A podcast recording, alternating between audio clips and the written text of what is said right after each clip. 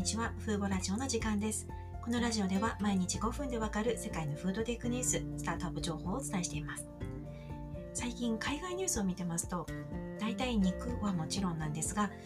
牛乳などに代わる代替食品が増えてきています。その中でも代替乳製品はミルクに限らずチーズ、アイスクリーム、ヨーグルトなど様々なものがあります。そこで今回ご紹介するのがチーズです。じゃがいもを使ってチーズを作るロコフードという会社をご紹介します。私はちょっとこの統計を見て驚いたんですけども、ビーガンチーズの市場規模は伸びていまして、2019年には12億ドルだったのが、2027年には44億ドルと8年で約3倍以上になることが予想されています。こうした中ですね、プラントベース、植物ベースの代替チーズに取り組む企業は少しずつ増えていまして、その中にはカシューやアーモンド、ココナッツ、大豆などを作る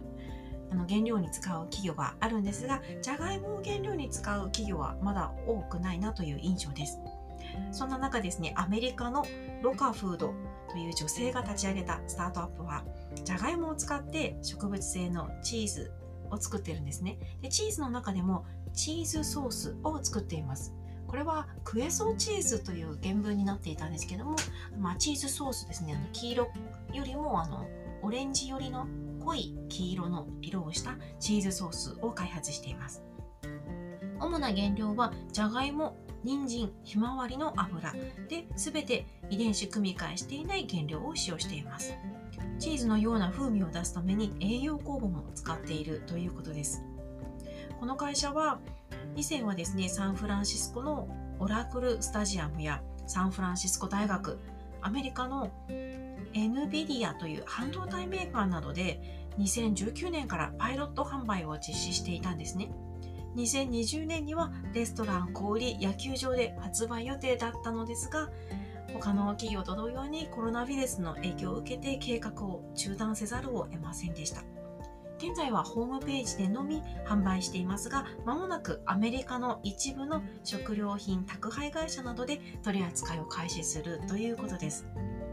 ホームページではですね、1本あたり約 350ml の2本入りで25ドルで販売されています。味はマイルドとスパイシーの2種類です。これは 350ml の2本入りで約2500円。で、日本の市場にある商品を確認したところ、キューピーさんのチーズソースが 150g で約1200円でしたので、このロカフードのチーズソースはそんなに割高ではないと思います。このロカフードを立ち上げたのはローレン・ジョイナーさんという女性の方なんですね。で、この方はアメリカ南部で育った方なんですけども、多くの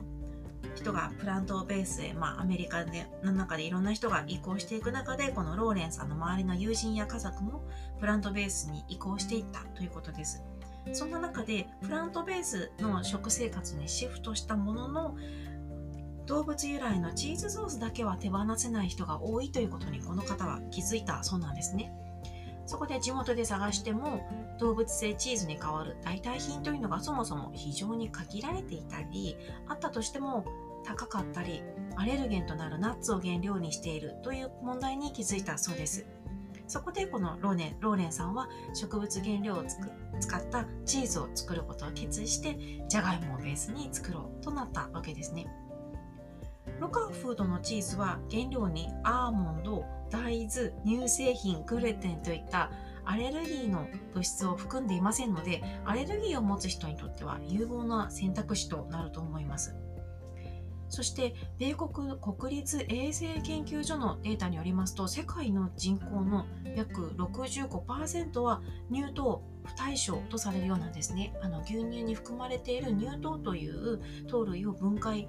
しづらいという人が世界人口の約6割以上いるということです。ということなので、動物性のチーズよりも実は植物性のチーズの方が美味しくてちゃんととろけるのであれば、食べてもアレルギーの心配もありませんし、消化不良を起こす心配がないので、将来的には結構有望な代替品になるかもしれないなと思いました。アレルギーにならないこのロカフードのようにアレルギーにならない代替チーズを作る企業少しありまして、他には発酵したカリフラワーを使う企業ですとか、エンドウ豆とそら豆を使う企業などいろいろありました。そしてアレルゲンに限定しなければ、近年盛んな微生物発酵によって代替タンパク質を開発する有名なパーフェクトデイといった企業もありますね。こういった企業は微生物に同じ動物由来の乳タンパク質と同じものを作るよう微生物をプログラムして、微生物を生産工場として同じ乳タンパク質を生産させています。ですのでパーフェクトデイのような微生物発酵によってできたミルクやチーズというのは企業さんによっては明記してないところもありますが、おそらくアレルギーになってしまうと思います。牛乳アレルギーの方は飲まない、使わない方がいいものになりますね。パーフェクトデイのホームページにはアレルギーのある方にはおすすめしませんと書かれていました。このほかロカフードのようにじゃがいもとココナッツオイルを組み合わせてモッツァレラチーズを作る企業ですとか、じゃがいもとタピオカを使ってシュレッドタイプのチーズなど、いろいろ代替肉の分野と比べると原料がこれといった決まったものがないのがチーズの業界なんだなと思いました。ですので今後もビーガンチーズ、プラントベースチーズを作るいろいろな企業が出てくるのかなと思います。ロカフードはサンフランシスコを拠点とするスタートアップ企業で、これまでにシードラウンドで資金調達を実施していますが、調達額は非公開となっています。日本だとチーズソースってそこまで食生活の主流ではないと思うんですけど、このローレンさんが育ったアメリカ南部ではチーズを使う料理が人々が集ったりする時には必ず登場するような定番料理のようですので、こういった地域